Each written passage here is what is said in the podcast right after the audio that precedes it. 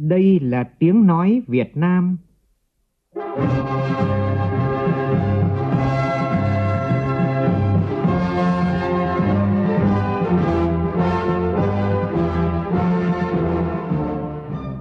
là tiếng nói Việt Nam, phát thanh từ Hà Nội, thủ đô nước Cộng hòa xã hội chủ nghĩa Việt Nam.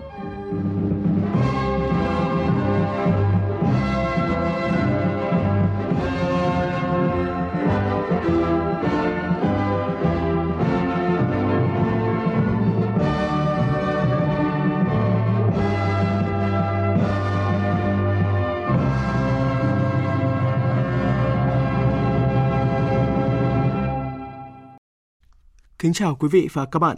Mời quý vị và các bạn nghe chương trình Thời sự sáng của Đài Tiếng Nói Việt Nam. Hôm nay thứ ba ngày 16 tháng 6 năm 2020, tức ngày 25 tháng 4 nhuận năm canh tí. Chương trình có những nội dung đáng chú ý sau.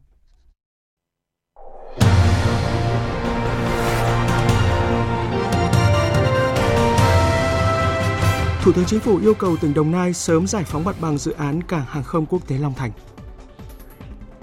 Trung mừng Đoàn Thanh niên Cộng sản Hồ Chí Minh sẽ hỗ trợ 1 tỷ đồng cho dự án xuất sắc đoạt giải sáng tạo khởi nghiệp thanh niên nông thôn năm nay. Sáng nay tại tỉnh Điện Biên, Tòa án Nhân dân cấp cao tại Hà Nội mở phiên tòa phúc thẩm xét xử các đối tượng trong vụ án sát hại nữ sinh giao gà tại Điện Biên. Cảnh báo nguy cơ lũ quét và sạt lở đất ở vùng núi Bắc Bộ và Bắc Trung Bộ. Trong phần tin thế giới, quan hệ Nga-Mỹ tiếp tục căng thẳng khi một tòa án của Nga vừa tuyên án 16 năm tù một cựu lính thủy đánh bộ của Mỹ về tội làm gián điệp cho nước này. Lo ngại làn sóng dịch bệnh COVID-19 thứ hai khi tổng số ca mắc trên toàn cầu đã vượt mốc 8 triệu người. Cũng trong chương trình, biên tập viên Đài Tiếng Nói Việt Nam có bài bình luận về thách thức của ngành chăn nuôi nước ta liệu có đủ sức cạnh tranh trên chính sân nhà khi các hiệp định thương mại tự do thế hệ mới chính thức có hiệu lực.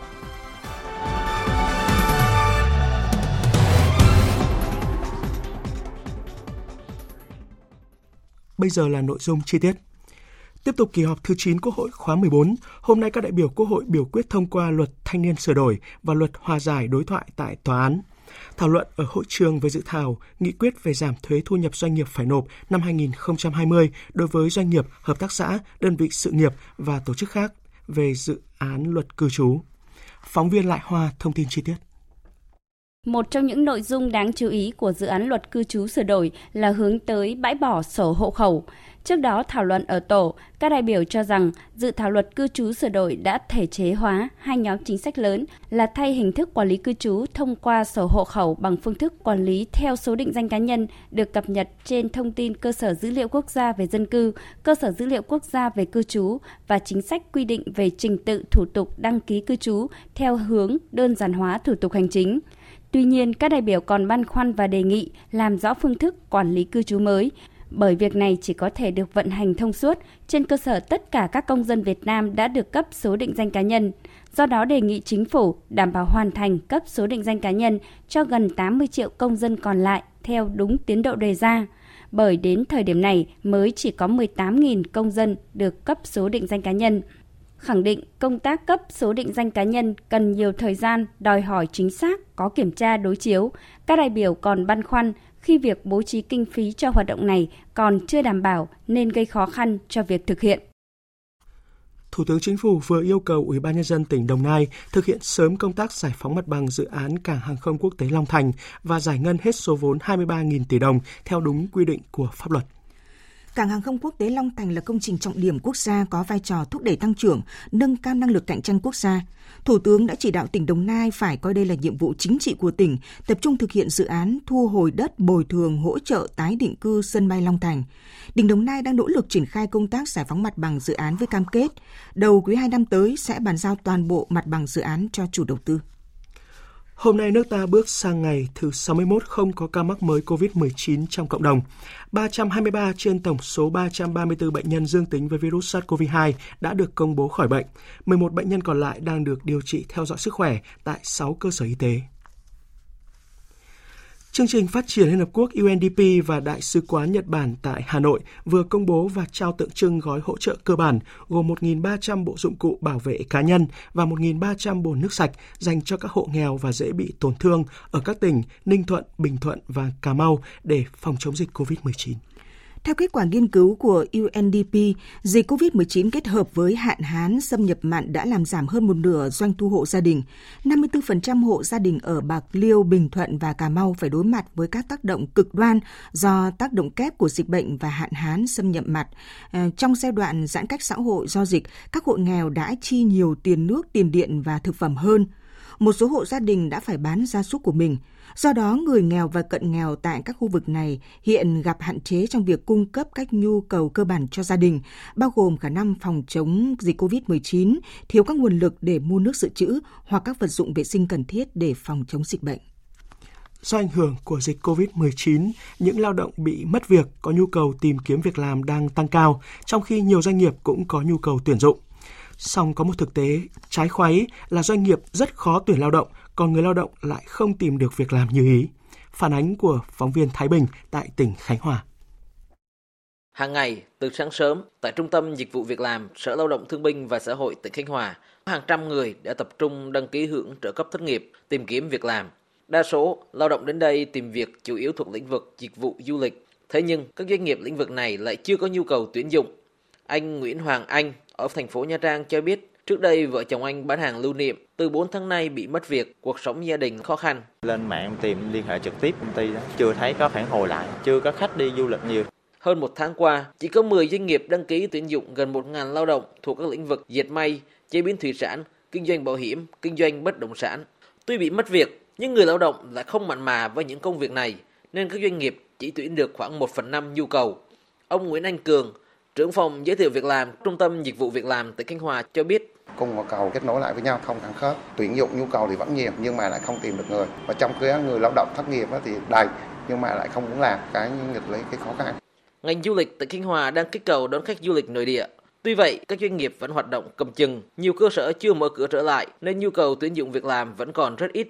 Ông Nguyễn Văn Khả, giám đốc Trung tâm Dịch vụ Việc làm tại Khánh Hòa cho rằng, trước mắt, người lao động có thể chuyển đổi nghề nghiệp sang các lĩnh vực sản xuất, kinh doanh đang có nhu cầu tuyển dụng đang có tâm lý chung là hy vọng là cái ngành nghề cũ của họ sẽ được khôi phục trở lại, thì người lao động sẽ tuyển dụng trở lại. Định hướng chắc tới lao động phổ thông thì người ta cũng dễ chuyển đổi nghề nghiệp.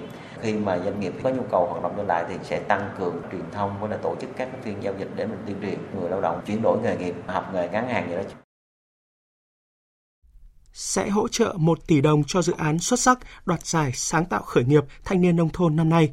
Đây là thông tin vừa được Trung ương Đoàn Thanh niên Cộng sản Hồ Chí Minh công bố tại lễ phát động cuộc thi dự án sáng tạo khởi nghiệp thanh niên nông thôn. Tin của phóng viên Phương Thoa. Cuộc thi là cơ hội cho thanh niên nông thôn học hỏi các kiến thức cơ bản về khởi nghiệp, về xây dựng kế hoạch sản xuất, kinh doanh và trải nghiệm bản thân. Đối tượng dự thi là đoàn viên thanh niên từ 18 đến 35 tuổi, có ý tưởng đề án sản xuất kinh doanh về các lĩnh vực trồng trọt, chăn nuôi, thủy sản, lâm nghiệp, công nghiệp bảo quản, chế biến, làng nghề, thiết bị nông nghiệp, du lịch nông nghiệp, du lịch cộng đồng, công nghệ thông tin phục vụ sản xuất và tiêu thụ sản phẩm nông nghiệp. Anh Nguyễn Anh Tuấn, Bí thư Trung ương Đoàn Thanh niên Cộng sản Hồ Chí Minh cho biết. Điểm mới của cuộc thi năm nay ấy, yêu cầu dự án rất là cụ thể và chi tiết rồi. Cái yêu cầu nó rất là cao. Phần mà liên quan đến sáng tạo sẽ chiếm một điểm tương đối là cao. Nếu như chúng ta ứng dụng khoa công nghệ hoặc sáng tạo trong khai thác tài nguyên bản địa thì cái khả năng tăng trưởng của dự án và khả năng thành công từ tạo sự khác biệt nó sẽ lớn hơn rất nhiều. Các thí sinh tham dự kỳ thi tốt nghiệp trung học phổ thông năm nay vừa bắt đầu nộp hồ sơ đăng ký dự thi và xét tuyển đại học cao đẳng đợt 1. Thời gian đăng ký nộp hồ sơ dự thi sẽ kết thúc vào ngày 30 tháng 6 này. Một số lỗi điền phiếu mà những năm trước rất nhiều thí sinh mắc phải cần lưu ý như phần thông tin thí sinh, tên phải viết bằng chữ in hoa có dấu, không viết bằng chữ thường. Như nếu số chứng minh nhân dân là loại cũ chỉ có 9 chữ số, thí sinh cần điền vào 9 ô cuối cùng ở mục 4 trên phiếu, không điền vào 9 ô đầu tiên.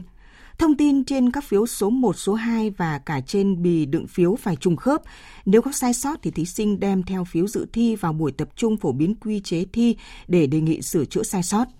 Thí sinh là học sinh lớp 12 sẽ mua và nộp hồ sơ tại các trường trung học phổ thông mà học sinh đang theo học.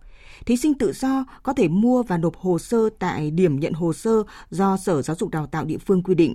Kỳ thi sẽ được tổ chức trong hai ngày mùng 9 và mùng 10 tháng 8 tới. Một sự kiện được dư luận quan tâm diễn ra vào sáng nay tại tỉnh Điện Biên. Tòa án Nhân dân cấp cao tại Hà Nội sẽ mở phiên xét xử phúc thẩm vụ án sát hại nữ sinh giao gà trong dịp Tết kỷ hợi năm ngoái. Đây là vụ án đặc biệt nghiêm trọng. Người dân đang chờ đợi một phiên xét xử nghiêm minh từ phiên tòa phúc thẩm này. Ghi nhanh của phóng viên Vũ Lợi. Phẫn nộ với hành vi tàn độc, mất tính người của các bị cáo, xót thương cho cô gái trẻ, chị Đinh Vân Hồng, người dân thành phố Điện Biên Phủ, tỉnh Điện Biên nói. Tôi thì chưa bao giờ thấy được một cái vụ trọng án nào mà nó gây hoang mang trong dư luận nhiều đến như vậy. Chỉ hy vọng rằng là hội đồng xét xử sẽ xem xét thật kỹ các tình tiết để đưa ra phán quyết nghiêm minh, đúng người, đúng tội. Từ đó có thể thấy được cái sự nghiêm minh của luật pháp để làm yên lòng người dân.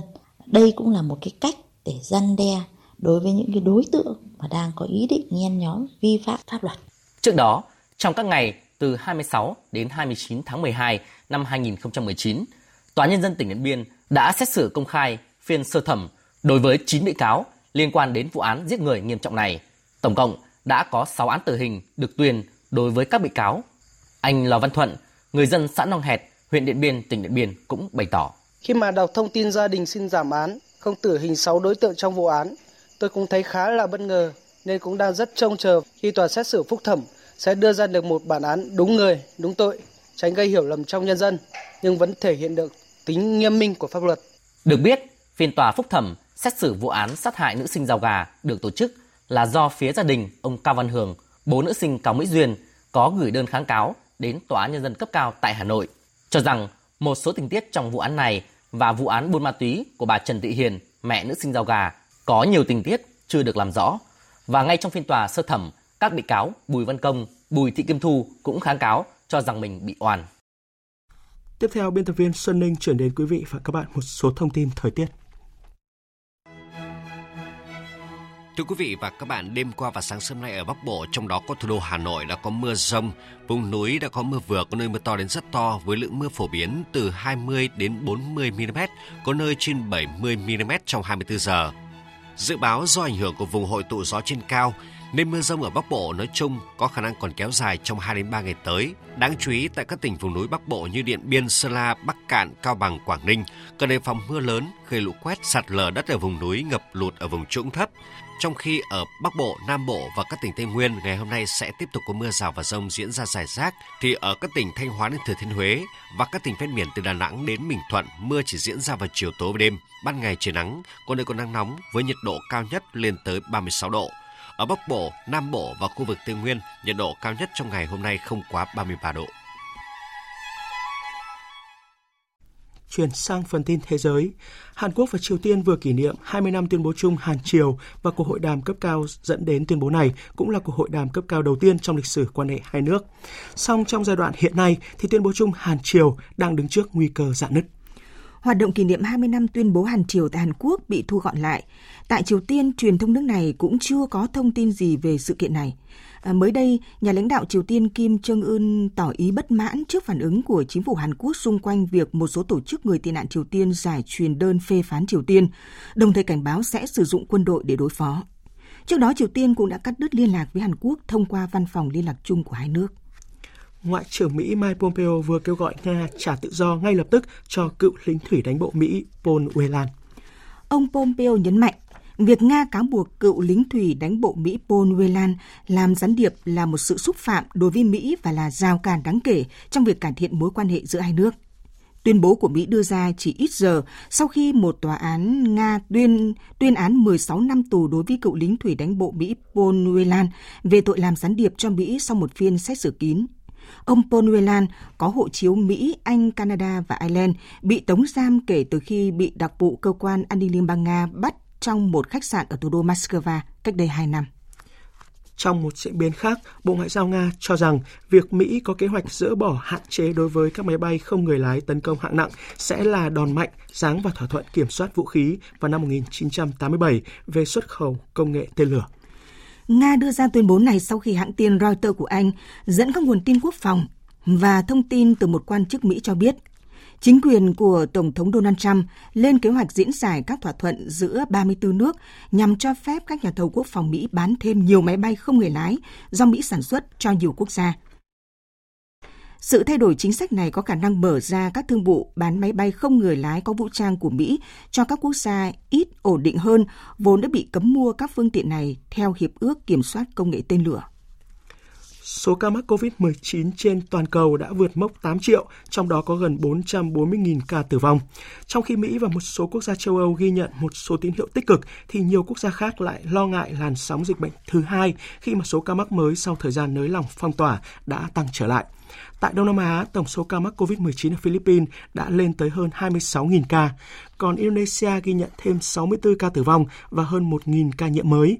Indonesia đã bắt đầu nới lỏng các biện pháp hạn chế phòng dịch.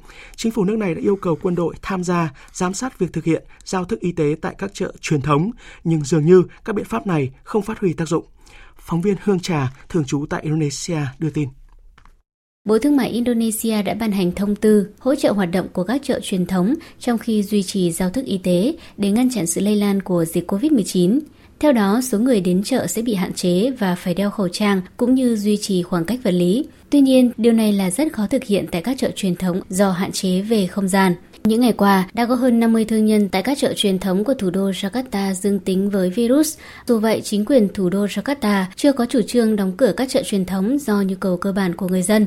Tuy nhiên, Trung tâm Quản lý Cụm chợ Pasar Jaya đã đóng cửa tạm thời 19 chợ truyền thống tại thủ đô khi có 52 thương nhân dương tính với virus để tiến hành khử trùng chợ. Bắt đầu từ ngày 15 tháng 6, cụm chợ tại thủ đô Jakarta sẽ áp dụng chính sách ký ốt chẵn lẻ theo ngày để hạn chế số thương nhân cũng như người đến mua tại chợ.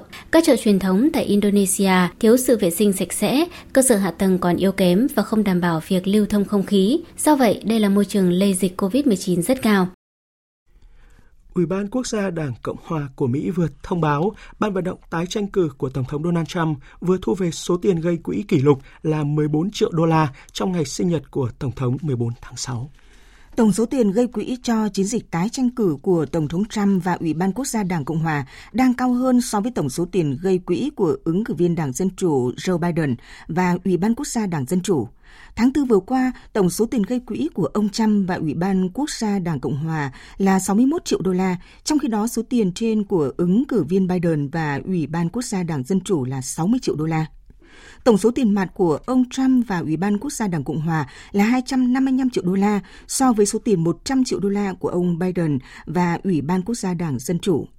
Dù dẫn trước về số tiền gây quỹ, song kết quả của một số cuộc thăm dò mới đây cho thấy ông Trump bị ứng cử viên Biden dẫn trước trung bình khoảng 8 điểm phần trăm về tỷ lệ tán thành công việc trong bối cảnh Mỹ đang phải chịu tác động nặng nề do đại dịch COVID-19 cũng như các cuộc biểu tình đang lan rộng nhằm phản đối nạn phân biệt chủng tộc lãnh đạo Liên minh châu Âu EU và Vương quốc Anh vừa đạt được đồng thuận trong cuộc thảo luận trực tuyến cấp cao. Hai bên phải tạo ra một xung lực mới cho các cuộc đàm phán với mục tiêu cao nhất là có thể được một thỏa thuận hậu Brexit vào cuối năm nay.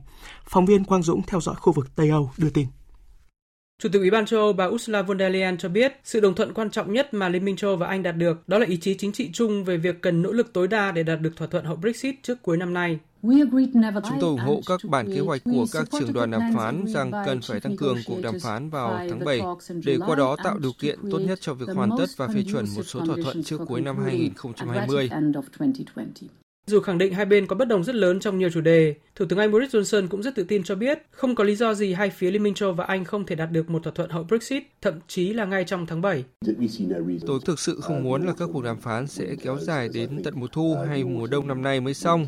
Dù có thể tôi nghĩ là phía EU muốn như thế, vì thế hãy sớm hoàn tất mọi việc.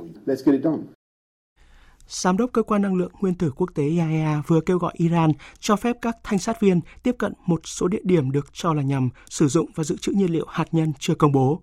Phóng viên Phạm Huân, thường trú tại Mỹ, đưa tin. Theo IAEA, có 3 địa điểm ở Iran bị nghi là nơi để nước này sử dụng hoặc dự trữ nhiên liệu hạt nhân chưa công bố hoặc tiến hành một số hoạt động liên quan tới hạt nhân. Ba địa điểm này được cho là đã được sử dụng từ đầu những năm 2000 trước khi Iran ký thỏa thuận hạt nhân Chính vì vậy, đây có thể là cơ sở pháp lý để Iran từ chối không cho các thanh sát viên tiếp cận các địa điểm này. Trong vòng hơn 4 tháng qua, Iran đã từ chối cho các thanh sát viên của IAEA tiếp cận hai trong ba địa điểm này và Iran trong vòng gần một năm đã không tham gia các cuộc thảo luận nhằm làm rõ các câu hỏi liên quan tới nhiên liệu hạt nhân chưa công bố và các hoạt động liên quan tới hạt nhân của nước này. Bộ trưởng tình báo Israel kêu gọi IAEA đưa vấn đề của Iran lên Liên Hợp Quốc nhằm gây sức ép đối với nước này.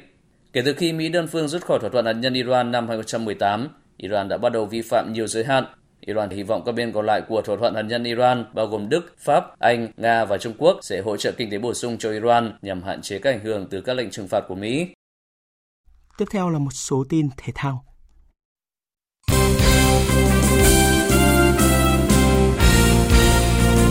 Vào tối qua trong trận đấu khép lại lượt trận đầu tiên của vòng chung kết giải Futsal HD Bank vô địch quốc gia, đương kim vô địch Thái Sơn Nam đã không thể giành chọn 3 điểm trước Cardian Sài Gòn khi bị cầm hòa một đều.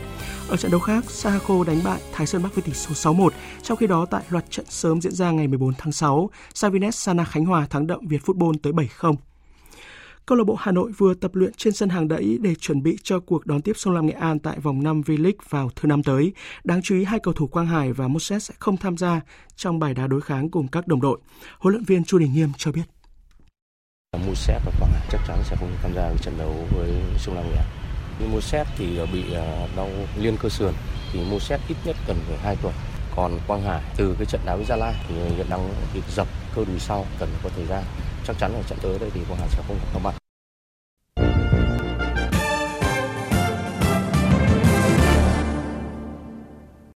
Quý vị và các bạn đang nghe chương trình Thời sự sáng của Đài Tiếng Nói Việt Nam. Thưa quý vị, thưa các bạn, giá thịt lợn không ngừng tăng cao tới mức đắt đỏ đã không chỉ là nỗi lo của các bà nội trợ mà còn làm nóng nghị trường Quốc hội suốt những ngày qua khi các đại biểu liên tục chất vấn vị trưởng ngành nông nghiệp về nguyên nhân dẫn đến thực trạng này cũng như là khuyến nghị của ông về giải pháp chuyển sang ăn thịt gà thay cho thịt lợn đang khan hiếm đắt đỏ. Trong bối cảnh nước ta đã và đang tham gia sâu vào các hiệp định thương mại tự do thế hệ mới, chất lượng cao như là CPTPP và EVFTA với các cam kết mở cửa thị trường, dự kiến sẽ tạo áp lực cạnh tranh rất lớn lên nhiều lĩnh vực của ngành chăn nuôi Việt Nam. Câu hỏi lớn đặt ra lúc này đó là liệu ngành chăn nuôi có đủ sức cạnh tranh trên chính sân nhà hay không? Bình luận của biên tập viên Nguyên Long mời quý vị và các bạn cùng nghe. Trước tiên cần phải khẳng định rằng thị trường Việt Nam với gần 100 triệu dân có sở trường thói quen ăn thịt lợn, với tỷ trọng khoảng 70% nhu cầu tiêu dùng trong số các loại thịt sử dụng cho bữa ăn hàng ngày, vốn là cơ hội để phát triển ngành hàng thịt lợn. Thế nhưng nhu cầu thị trường được định giá khoảng 10 tỷ đô la Mỹ cho mặt hàng thịt lợn đã và đang không thể đáp ứng. Theo các chuyên gia, doanh nghiệp chăn nuôi lợn theo quy mô trang trại lớn hiện chỉ chiếm khoảng 30 đến 35%, Gần 70% thị phần còn lại vẫn do các trang trại nhỏ và hộ chăn nuôi cung cấp. Không chỉ khó kiểm soát về chất lượng, nguồn cung mà còn bị động cả về giá bán. Kể từ khi Việt Nam tham gia đàm phán và ký kết các hiệp định thương mại tự do thế hệ mới như Hiệp định Đối tác Toàn diện và Tiến bộ Xuyên Thái Bình Dương CPTPP về Hiệp định Thương mại Việt Nam Liên minh châu Âu EVFTA, thì ngành chăn nuôi, trong đó có sản phẩm thịt lợn, đã được cảnh báo sẽ có nhiều thách thức hơn cả. Nhưng thực tế này đã lộ ra ngay khi dịch tả lợn châu Phi xuất hiện và tác động trực tiếp lên ngành chăn nuôi của Việt Nam từ đầu năm 2019. Cho đến nay, những cam kết tái đàn, phát triển trang trại lớn, xây dựng quy trình thực phẩm sạch từ lò mổ đến bàn ăn đã không được như kỳ vọng. Rất nhiều người nhầm lẫn hoặc thậm chí không hiểu chức năng xuất nhập khẩu và đảm bảo cung cầu mặt hàng thịt lợn là của Bộ Nông nghiệp và Phát triển Nông thôn hay của Bộ Công Thương. Cho đến những ngày gần đây, khi Bộ Nông nghiệp và Phát triển Nông thôn chính thức thông báo cho nhập khẩu lợn sống từ Thái Lan về để giết mổ nhằm tăng nguồn cung cũng như hạ nhiệt giá đối với mặt hàng này, người ta mới rõ trách nhiệm chính thuộc về ai. Điều này có lẽ cũng đã phần nào nói lên sự mờ nhạt trong điều hành, càng cho thấy vì sao giá thịt lợn lại không ngừng tăng cao đến như vậy. Khi Việt Nam tham gia ký kết hiệp định đối tác toàn diện và tiến bộ xuyên Thái Bình Dương CPTPP về Hiệp định Thương mại Việt Nam Liên minh châu Âu EVFTA. Rất nhiều thách thức đối với ngành chăn nuôi nói chung, mặt hàng thịt lợn nói riêng đã được điểm danh. Cụ thể với CPTPP đã chính thức có hiệu lực đối với Việt Nam từ đầu năm 2019. Thuế nhập khẩu thịt lợn đông lạnh và thịt lợn tươi sẽ được xóa bỏ hoàn toàn trong lộ trình 8 đến 10 năm. Tương tự với EVFTA, dự kiến có hiệu lực từ ngày 1 tháng 8 tới đây. Riêng nhóm mặt hàng thịt lợn thuế nhập khẩu từ thị trường EU đang chịu thuế từ 15 đến 27% sẽ giảm về 0% theo lộ trình 10 năm. Không chỉ chịu sức ép cạnh tranh về giá từ việc bãi bỏ thuế, người tiêu dùng Việt Nam có cơ hội được sử dụng các sản phẩm chăn nuôi có chất lượng từ các thị trường CPTPP và đặc biệt là từ EU, vốn được kiểm soát rất chặt chẽ theo các tiêu chuẩn kỹ thuật, môi trường từ đầu vào tới đầu ra. Cũng là sức ép lớn buộc ngành chăn nuôi Việt Nam phải thay đổi thói quen nông hộ. Mặc dù cảm thông với những tác động không mong muốn từ dịch bệnh, song đã có rất nhiều câu hỏi đặt ra rất đáng lưu tâm về những phương cách ứng phó của cơ quan chức năng với diễn biến của dịch bệnh và thị trường. Phải chăng các cơ quan chức năng chưa đánh giá đúng mức về sức tiêu dùng cũng như ảnh hưởng của mặt hàng này tại thị trường nội địa? Sẽ ra sao nếu tiếp tục nhập khẩu một lượng lớn thịt lợn, nhưng sân nhà tạo thói quen tiêu dùng thịt lợn nhập khẩu tới nước ngoài mà không chủ động đầu tư cho tái đàn, gia tăng sản xuất trong nước? Thời gian qua, đã không ít người chấp nhận mua thịt lợn Middle hay vào các siêu thị để mua thịt lợn với giá cao hơn nhiều mặt hàng cùng loại ở thị trường truyền thống, bởi tâm lý yên tâm hơn về chất lượng. Nghĩa là, những cảnh báo của giới chuyên gia về việc Việt Nam phải tập trung vào sản xuất theo quy mô lớn trên cơ sở áp dụng công nghệ cao và kiểm soát chặt chẽ các quy trình để chuẩn bị cho cạnh tranh hội nhập trong dài hạn đang ngày càng trở nên giá trị hơn, khi nhu cầu sử dụng thịt lợn sạch ở trong nước đang ngày càng gia tăng.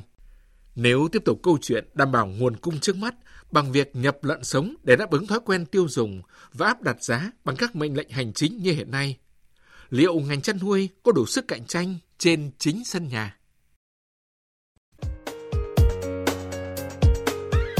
Dự báo thời tiết Phía Tây Bắc Bộ, sáng và đêm có mưa mưa vừa, có nơi mưa to đến rất to và rải rác có rông gió nhẹ. Trong cơn rông có khả năng xảy ra lốc xét, mưa đá và gió giật mạnh, nhiệt độ từ 24 đến 33 độ. Phía Đông Bắc Bộ, trong đó có thủ đô Hà Nội, sáng và đêm có mưa rào và rông rải rác, riêng vùng núi có mưa vừa, có nơi mưa to đến rất to và rông, gió đông nam đến nam cấp 2, cấp 3. Trong cơn rông có khả năng xảy ra lốc xét, mưa đá và gió giật mạnh, nhiệt độ từ 25 đến 33 độ. Các tỉnh từ Thanh Hóa đến Thừa Thiên Huế, ngày nắng, có nơi còn nắng nóng, chiều tối và đêm có mưa rào và rông vài nơi, gió Tây Nam đến Nam cấp 2, cấp 3. Trong cơn rông có khả năng xảy ra lốc xét, mưa đá và gió giật mạnh, nhiệt độ từ 25 đến 36 độ. Các tỉnh ven biển từ Đà Nẵng đến Bình Thuận, ngày nắng, phía Bắc có nơi có nắng nóng, chiều tối và đêm có mưa rào và rông vài nơi, gió Đông Nam đến Nam cấp 2, cấp 3. Trong cơn rông có khả năng xảy ra lốc xét, mưa đá và gió giật mạnh, nhiệt độ từ 25 đến 36 độ. Tây Nguyên có mưa rào và rông vài nơi, riêng chiều tối và tối có mưa rào và rông rải rác, gió Tây Nam cấp 2, cấp 3. Trong cơn rông có khả năng xảy ra lốc xét, mưa đá và gió giật mạnh, nhiệt độ từ 21 đến 33 độ. Nam Bộ có mây, mưa rào và rông vài nơi, Riêng chiều tối và tối có mưa rào và rông rải rác, gió Tây Nam cấp 2, cấp 3. Trong cơn rông có khả năng xảy ra lốc xét, mưa đá và gió giật mạnh, nhiệt độ từ 24 đến 34 độ. Bản tin dự báo thời tiết biển ngày và đêm hôm nay. Bắc và Nam Vịnh Bắc Bộ có mưa rào và rông rải rác. Trong cơn rông có khả năng xảy ra lốc xoáy và gió giật mạnh. Tầm nhìn xa trên 10 km, giảm xuống 4 đến 10 km trong mưa. Gió Nam cấp 5, đêm có lúc cấp 6 biển động. Vùng biển từ Quảng Trị đến Quảng Ngãi, vùng biển từ Bình Định đến Ninh Thuận có mưa rào và rông vài nơi, tầm nhìn xa trên 10 km, gió Nam đến Tây Nam cấp 4. Vùng biển từ Bình Thuận đến Cà Mau, vùng biển từ Cà Mau đến Kiên Giang và Vịnh Thái Lan có mưa rào và rông rải rác. Trong cơn rông có khả năng xảy ra lốc xoáy và gió giật mạnh. Tầm nhìn xa trên 10 km, giảm xuống 4 đến 10 km trong mưa, gió nhẹ. Khu vực Bắc và giữa Biển Đông và khu vực quần đảo Hoàng Sa thuộc thành phố Đà Nẵng có mưa rào và rông vài nơi, tầm nhìn xa trên 10 km, gió Đông Nam đến Nam cấp 4. Khu vực Nam Biển Đông và khu vực quần đảo Trường Sa thuộc tỉnh Khánh Hòa có mưa rào và rông rải rác. Trong cơn rông có khả năng xảy ra lốc xoáy và gió giật mạnh. Tầm nhìn xa trên 10 km, giảm xuống 4 đến 10 km trong mưa, gió nhẹ. Tới đây chúng tôi kết thúc chương trình Thời sự sáng nay. Chương trình do biên tập viên Hải Quân và Xuân Ninh thực hiện với sự tham gia của phát thanh viên Hải Yến, kỹ thuật viên Tạ Tre, chịu trách nhiệm nội dung Hoàng Trung Dũng. Cảm ơn quý vị và các bạn đã quan tâm theo dõi.